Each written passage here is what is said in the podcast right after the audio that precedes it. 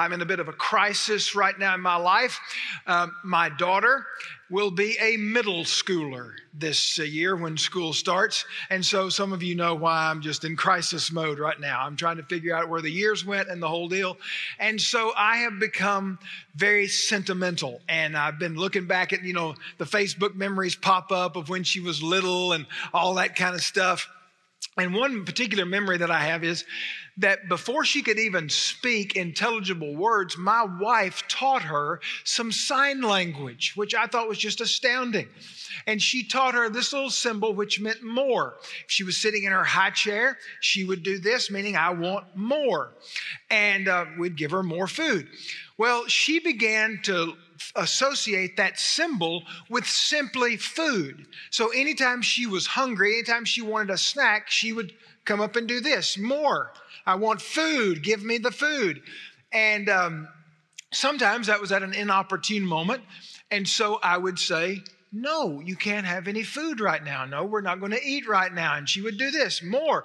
No, you can't have food right now. So she would put her arms up and I would pick her up. And she'd lay her head on my shoulder. She'd nuzzle up real close to me and give me a big hug and maybe a kiss on the cheek. And then she'd push up and go, more. See, even before she could speak, my daughter was learning the fine art of manipulating her father. She wanted to get to yes. How do you get to yes with your father? Well, that's exactly what we're going to talk about today from this passage in God's Word. All of us want to hear God say yes when we pray, when we ask Him for something. And this morning, I want to talk about how you get to yes. And here's what I want you to know. Our God is infinitely kind. I believe that His heart is to say yes to His children. But I want you to know this. He is no pushover, and He will not be manipulated. And that's not what this message is about. This message is not about how you somehow manipulate God into pouring some kind of material blessing into your life. Not at all. But there are attitudes of our hearts. There are actions that God expects us to take before He says yes to our prayers. And I want us to explore what it means for us to position our lives, to position our church in such a way that God responds to us with His divine yes when we pray. So that's what we're going to talk about today from Jeremiah chapter 32. It's been a while, so let me remind you of the context of Jeremiah.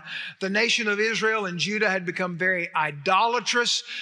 They had turned their back on God. They were worshiping idols. And because of that, God allowed the Babylonian army under King Nebuchadnezzar to come, and he's going to let Judah fall. He's going to let Jerusalem, the city in which He allowed His temple to be built, He's going to let all of that fall to a pagan nation. The best and brightest are going to be led away into captivity.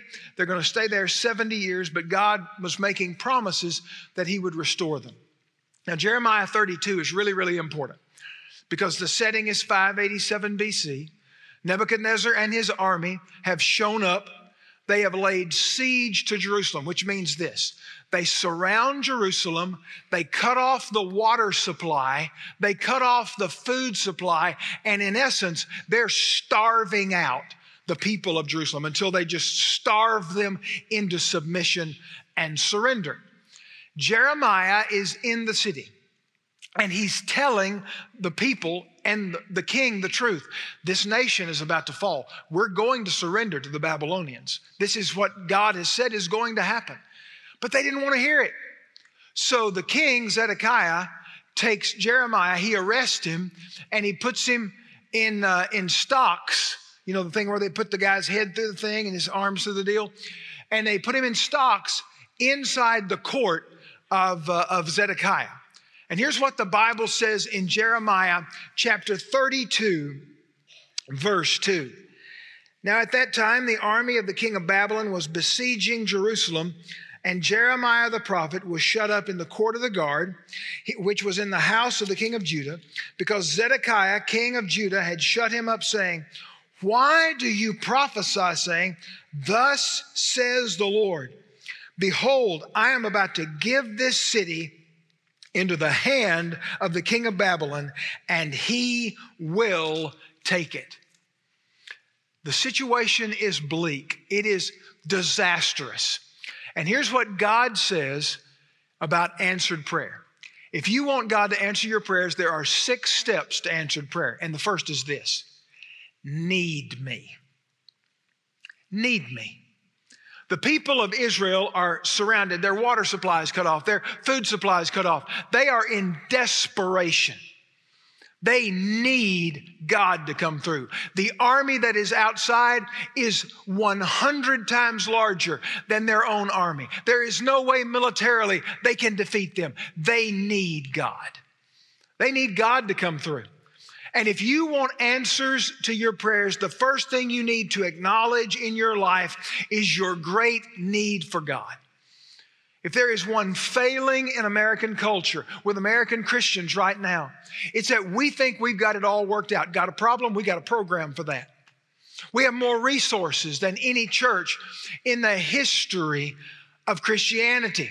The American church is wealthier than any church in the history of Christianity. We think we've got this thing whipped, and then along comes coronavirus, and we don't have any way to respond to that. We don't have an answer. There's racial unrest in our nation. We don't seem to have the answers. When are we going to wake up and realize we desperately need God? That is the first step for him to answer. God will not come through until you acknowledge your great need for him. That requires humility. I was in a pastor's meeting about 10, 11 years ago, and it was my first meeting with some of these pastors. And so I walked in. I'm laying low at the back of the room, kind of sit down at a table. And there were a couple of guys there at that table that I didn't know. And in through the door walks a pastor, and his name won't mean anything to you, to a lot of you, but it meant a lot to me. The guy's name is Dr. John Bassanio. John Bassanio was the pastor of the First Baptist Church of Houston for about 30 years. He's a giant of a man. And he walks in, he's a little late for the meeting, and he looks over and he pulls up a chair right beside me. I mean, I am sitting next to this guy that I have looked up to and admired. And I'm like, so I pray that prayer that most of us pray when we're in the company of somebody like that, that you kind of look up to and admire. Oh God, please don't let me say something stupid. You know, that was the prayer. And in a few minutes, the facilitator of the whole group, he says, "I want you guys around your tables to talk about what is the greatest need in the church today." So I'm playing it smart. God answered my prayer. I didn't say anything. I just didn't talk. And the guys around the table, they were all silent too. And I figured out what was going on. We were all waiting to hear what Dr. Bassanio says. So Dr. Bassanio starts talking, and man, he could talk. I mean, he's loud and bold. He said, "Let me tell you men what the problem is in the church today. You're not dreaming big enough dreams. You're not trying big enough, great enough things for God. You try these little projects that you can handle. And what you need is to get in a situation where you're in over your head. What you need is to be in a situation where you need a miracle so that when God comes through, you'll know it was him and not your own efforts." I wrote down a sentence that day, and I've looked back on this sentence 100 times. He said simply, "Every miracle begins with a problem too big for us." Every miracle begins with a problem too big for us. God says, if you want me to move in response to your prayers, need me. Second, listen to me. Listen to me. In chapter 32, verse 6, and Jeremiah said, "The word of the Lord came to me, saying, behold, Hanumel, the son of Shalom, your uncle, is coming to you, saying, buy for yourself my field, which is at Anathoth, for you have the right of redemption to buy it. Then Hanumel, my uncle's son, came to me in the court of the guard, according to the word of the Lord, and said to me, buy my field, please, that is at Anathoth, which is in the land of Benjamin. For you have the right of possession, and redemption is yours. Buy it for yourself Then I knew that this was the word of the Lord. The second thing God would say to us, if we want to position our lives for answered prayer, is listen to me. Now, here's what's interesting about that passage. What's really interesting about that passage is that one of Jeremiah's cousins comes and says, I want you to buy a field from me. He comes to him and says, I've got a field at Anathoth, which is outside Jerusalem, and I want you to make a real estate transaction. Now, most of the time, and this is just a word to you that's not really part of the sermon, most of the time, real estate is a good investment. So if you're looking to invest, most of the time, over a long period of time, real estate goes up in value. Good investment. Not so much in a country that's about to be overtaken by an enemy army, when every deed and every title is going to be obliterated. Not so much if the real estate bubble is about to burst because your country has been invaded. And God says to Jeremiah, I want you to buy that field. He's going to come to you. He's going to say, you are part of the family. Our land's supposed to stay in our family. That's in the Old Testament. And so, Jeremiah, I need you to buy the field.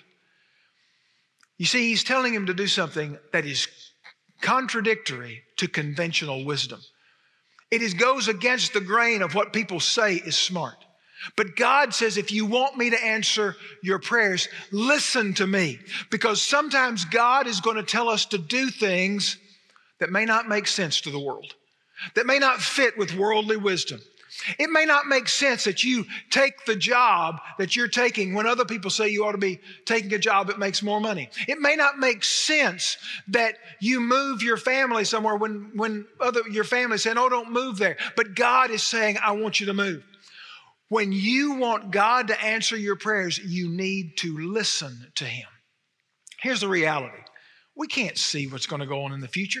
2 years ago, how many of us would have seen what's going on in our world right now? We didn't see this coming, and anybody that tells you they did is a liar. They didn't see this coming. We can't see what's coming, but here's what I know. I know that God knows what's coming, and I know that he is infinitely wise, and he is all-knowing. And if you listen to him, you go against the grain, but you go with the movement of his Spirit. I've been thinking a lot about my great-grandfather. My great-grandfather was born in 1895, died in 1971. For 7 years, our lives overlapped. I sat on his lap as a little boy.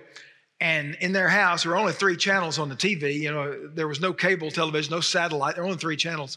So the only thing on at 5 o'clock in the afternoon was the news. And I'd sit on his lap and watch the news. I can remember sitting on his lap and watching those Apollo astronauts on the moon in 1969. I was 5 years old. And I'm told that I hold in my hand more computing power than was in those massive mainframes that sent the Apollo astronauts to the moon. My great-grandfather could have never foreseen that he could hold in his hand and walk around with a telephone that wasn't attached to the wall and call people around the world. He could have never foreseen that he could hold something like this in his hand and with computing power, type in something into a search engine and find out facts without ever opening a book. He could have never foreseen what's happened in our world technologically.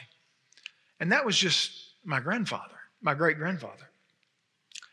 We cannot foresee what the future holds, but we have a God who does. So listen to him. Number 3. God says, if you want answers to your prayers, if you want a divine yes, obey me. Now, Jeremiah's received these instructions that are counterintuitive. They don't look like they make sense. And here's what the Bible says he did in verse 9. I bought the field, which was at Anathoth, from Hanumel, my uncle's son, and I weighed out the silver for him, 17 shekels of silver. I signed and sealed the deed and called in witnesses and weighed out the silver on the scales. He says, I did what God told me to do. I obeyed. God says, if you want a divine yes to your prayers, obey me. Do what I tell you to do. Jeremiah's obedience was prompt. In verse 9, he hears those instructions and he promptly obeys. It was public. He says, I called in witness. It was costly. He says, I weighed out the silver. I'm going to tell you this, and this is becoming more and more true as Christianity becomes less and less popular in the culture in which we live. Obedience will cost you. You're going to have to make a choice. Are you going to obey God or not? And obedience will not be easy. Oh, Jeremiah says, I obeyed, I weighed out the silver. Now I want you to think about that for just a moment. He is in a city that is besieged. There's one thing that happens when food gets scarce, and it happens in every society. I don't care what your economy is based on, but inflation skyrockets. He's taking the resources that he needs to buy scarce food, and he's buying a field he can't even set foot on. But God told him to do it, and regardless of whether it makes sense or not, he chooses to obey. This is really very simple. God is a father. How many of us as a parent would bless with a yes our children if they are living in disobedience? You don't do that. That doesn't make sense, and God won't either. If you want to get to yes, God says, obey me. I know I've told this story before, but it's one of my favorites. Norman Vincent Peale, who wrote The Power of Positive Thinking, which is not that great a book, bad theology, but it was a bestseller, and he was a minister. His dad was also a minister, and he tells a story about when he was a little boy that, all the distinguished men and at the turn of the century smoked cigars. One day, he and his buddies were in this alley, and they found a half-smoked cigar. They said, we're going to try that. So his buddy picks it up, and he takes a big draw off of it and gags and turns green. He says, oh, man, that's good. Take one, Norman. So Norman does it, and he takes a big puff of that cigar. And as Providence would have it in that moment, his father walked around the corner into that alley. Norman put that cigar behind his back real quick. He didn't know exactly what to do, and he thought, I'll distract him. And so he pointed to a poster for the circus, and he said, Dad, do you think when the circus comes to town, we could go to the circus? And Norman Vincent Peale's father looked at him, and he said, Norman, there is one thing that I have learned. Never to petition my father with smoldering disobedience behind my back. Some of us get on Facebook and we talk about how God hadn't answered my prayers and my church turned its back on me and all these things, bad things have happened in my life. How can you expect God to bless you with smoldering disobedience behind your back? It will not work. It never works in God's economy. You do not earn God's blessing by obedience, but obedience opens the doorway for God to pour out his best blessings on you. And if you are disobedient in your life, don't expect God to bless a disobedient child. Obey me. Number 4, praise me. Even when things are going bad, praise me. Jeremiah hears this odd instruction from God to buy real estate in a market that is crashing. He takes 17 shekels of silver. He weighs it out. He pays the money. The money's gone. He's got a deed for land he may not ever set foot on. Food is scarce all around him, and Jeremiah prays. Jeremiah chapter 32, verse 16. After I had given the deed of purchase to Baruch, the son of Neriah, then I prayed to the Lord, saying, Ah, Lord God, behold, you have made the heavens and the earth by your great power and by your outstretched arm. Nothing is too difficult for you.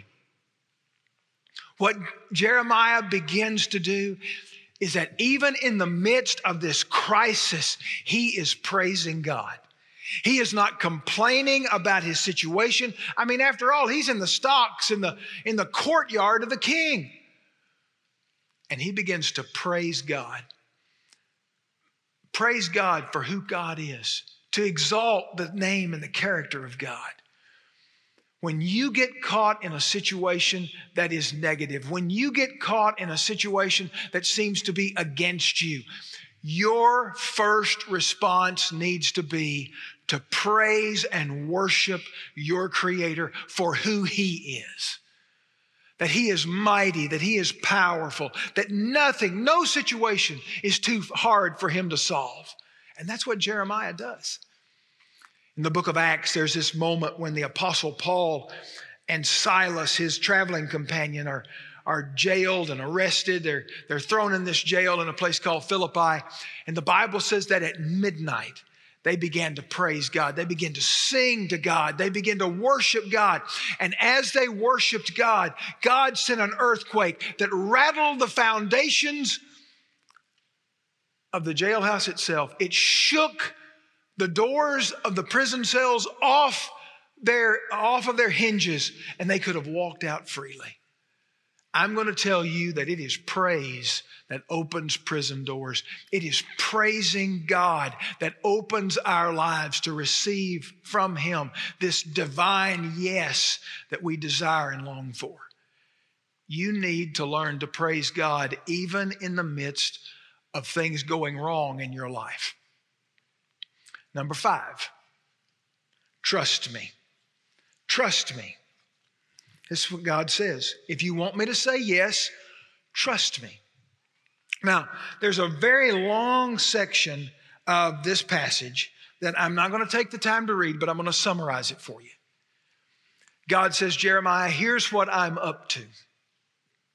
These people have brought little Baals, and they've put them in their houses, and they're worshiping them. These people that I rescued, that I redeemed from their bondage in Egypt, these people that I gave this land to, these people have turned their back on me. That's what he says in the passage. They turned their back on me. They did not face me. They've rejected me. And they've worshiped these false idols. And they even brought them in their house.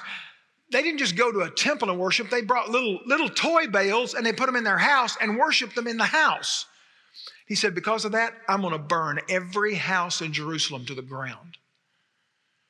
These people built a temple for me to be worshiped, and they've put golden statues to false gods in my temple, and so I'm going to let it be destroyed. I'll let it be burned and every stone torn from the top to the bottom until one stone doesn't stand on another.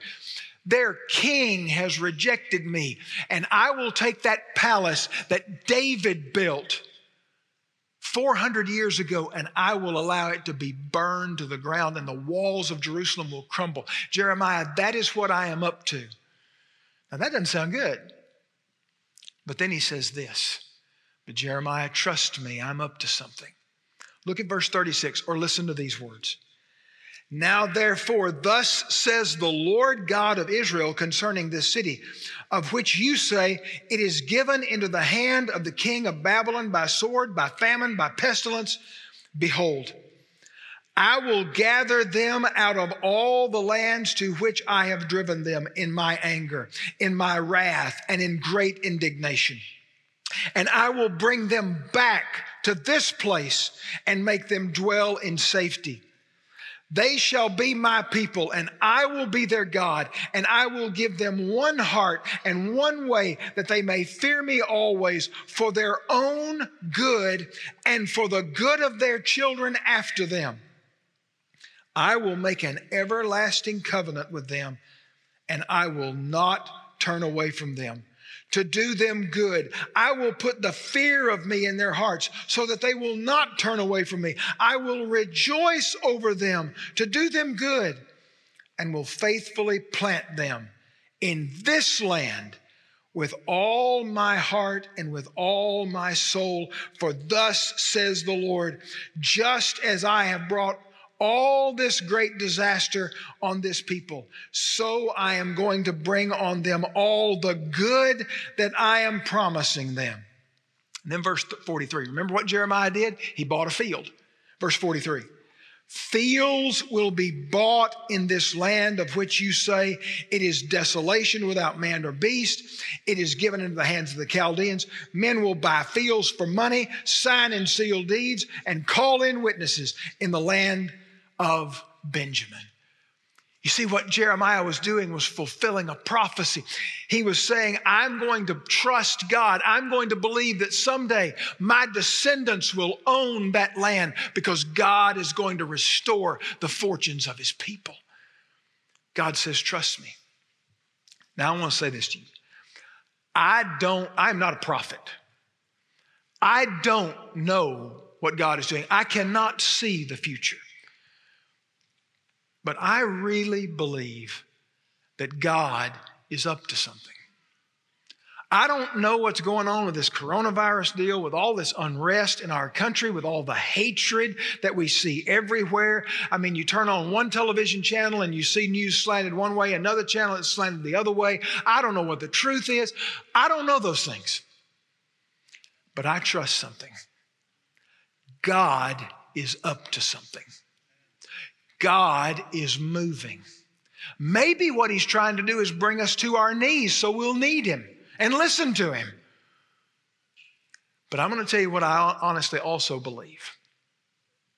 I believe that the only hope for America is a revival in the church, that the people of God are brought back to life and out of our lethargy and out of our apathy, out of our going through the motions attitude, and come alive, and a spiritual awakening in our land where thousands, maybe millions of people are turning to Christ.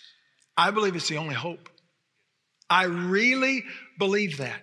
I don't believe my hope is in a political candidate. I don't believe our hope is in a vaccine. I don't believe our hope is in some sort of economic recovery. I believe our only hope is a mighty move of God in this country. That's what I believe. And I believe the only way we're going to find it is if we trust him and say, God, we don't understand what you're putting us through, but we believe that you are working all things together for good because we love you and we are the called ones according to your purpose. God says, trust me. Sixth and finally, one final thought. Call to me. Chapter 33, verse 1, which is really an extension of this whole narrative. Then the word of the Lord came to Jeremiah a second time while he was still confined in the court of the guard, saying, thus says the Lord who made the earth, the Lord who formed it to establish it. The Lord is his name. Call to me, and I will answer you, and I will tell you great and mighty things which you do not know. I love Jeremiah 33:3. Call to me, and I will answer you and show you great and mighty things, unbelievable things, which you can't even comprehend right now. God says, call to me. The greatest or the number one reason for unanswered prayer is that they're unprayed prayers.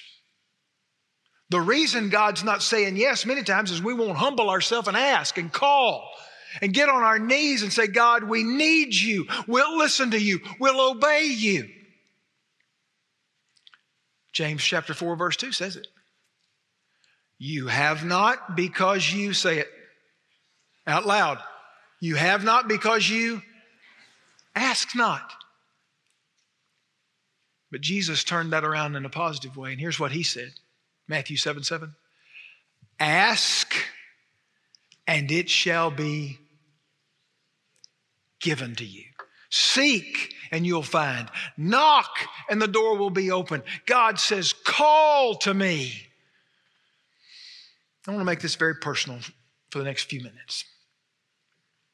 I don't know what you're walking through. I mean, personally.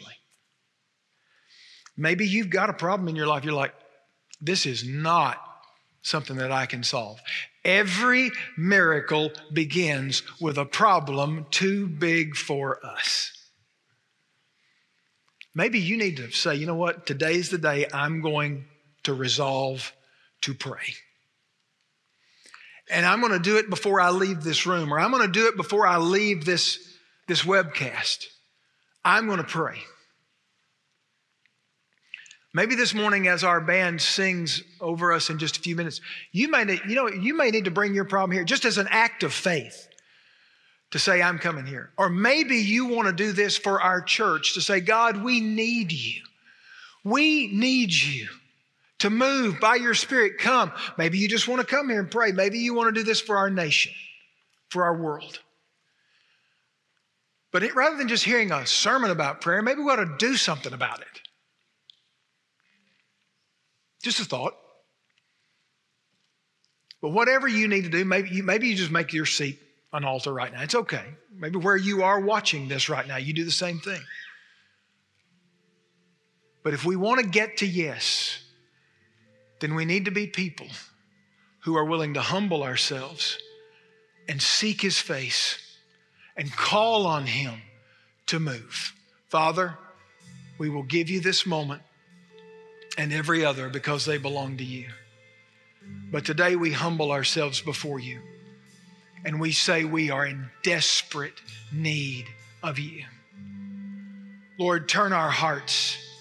We surrender our will. We will listen. We will obey. We will respond and we will trust you. Move, Father, is our prayer in Jesus' name. Amen.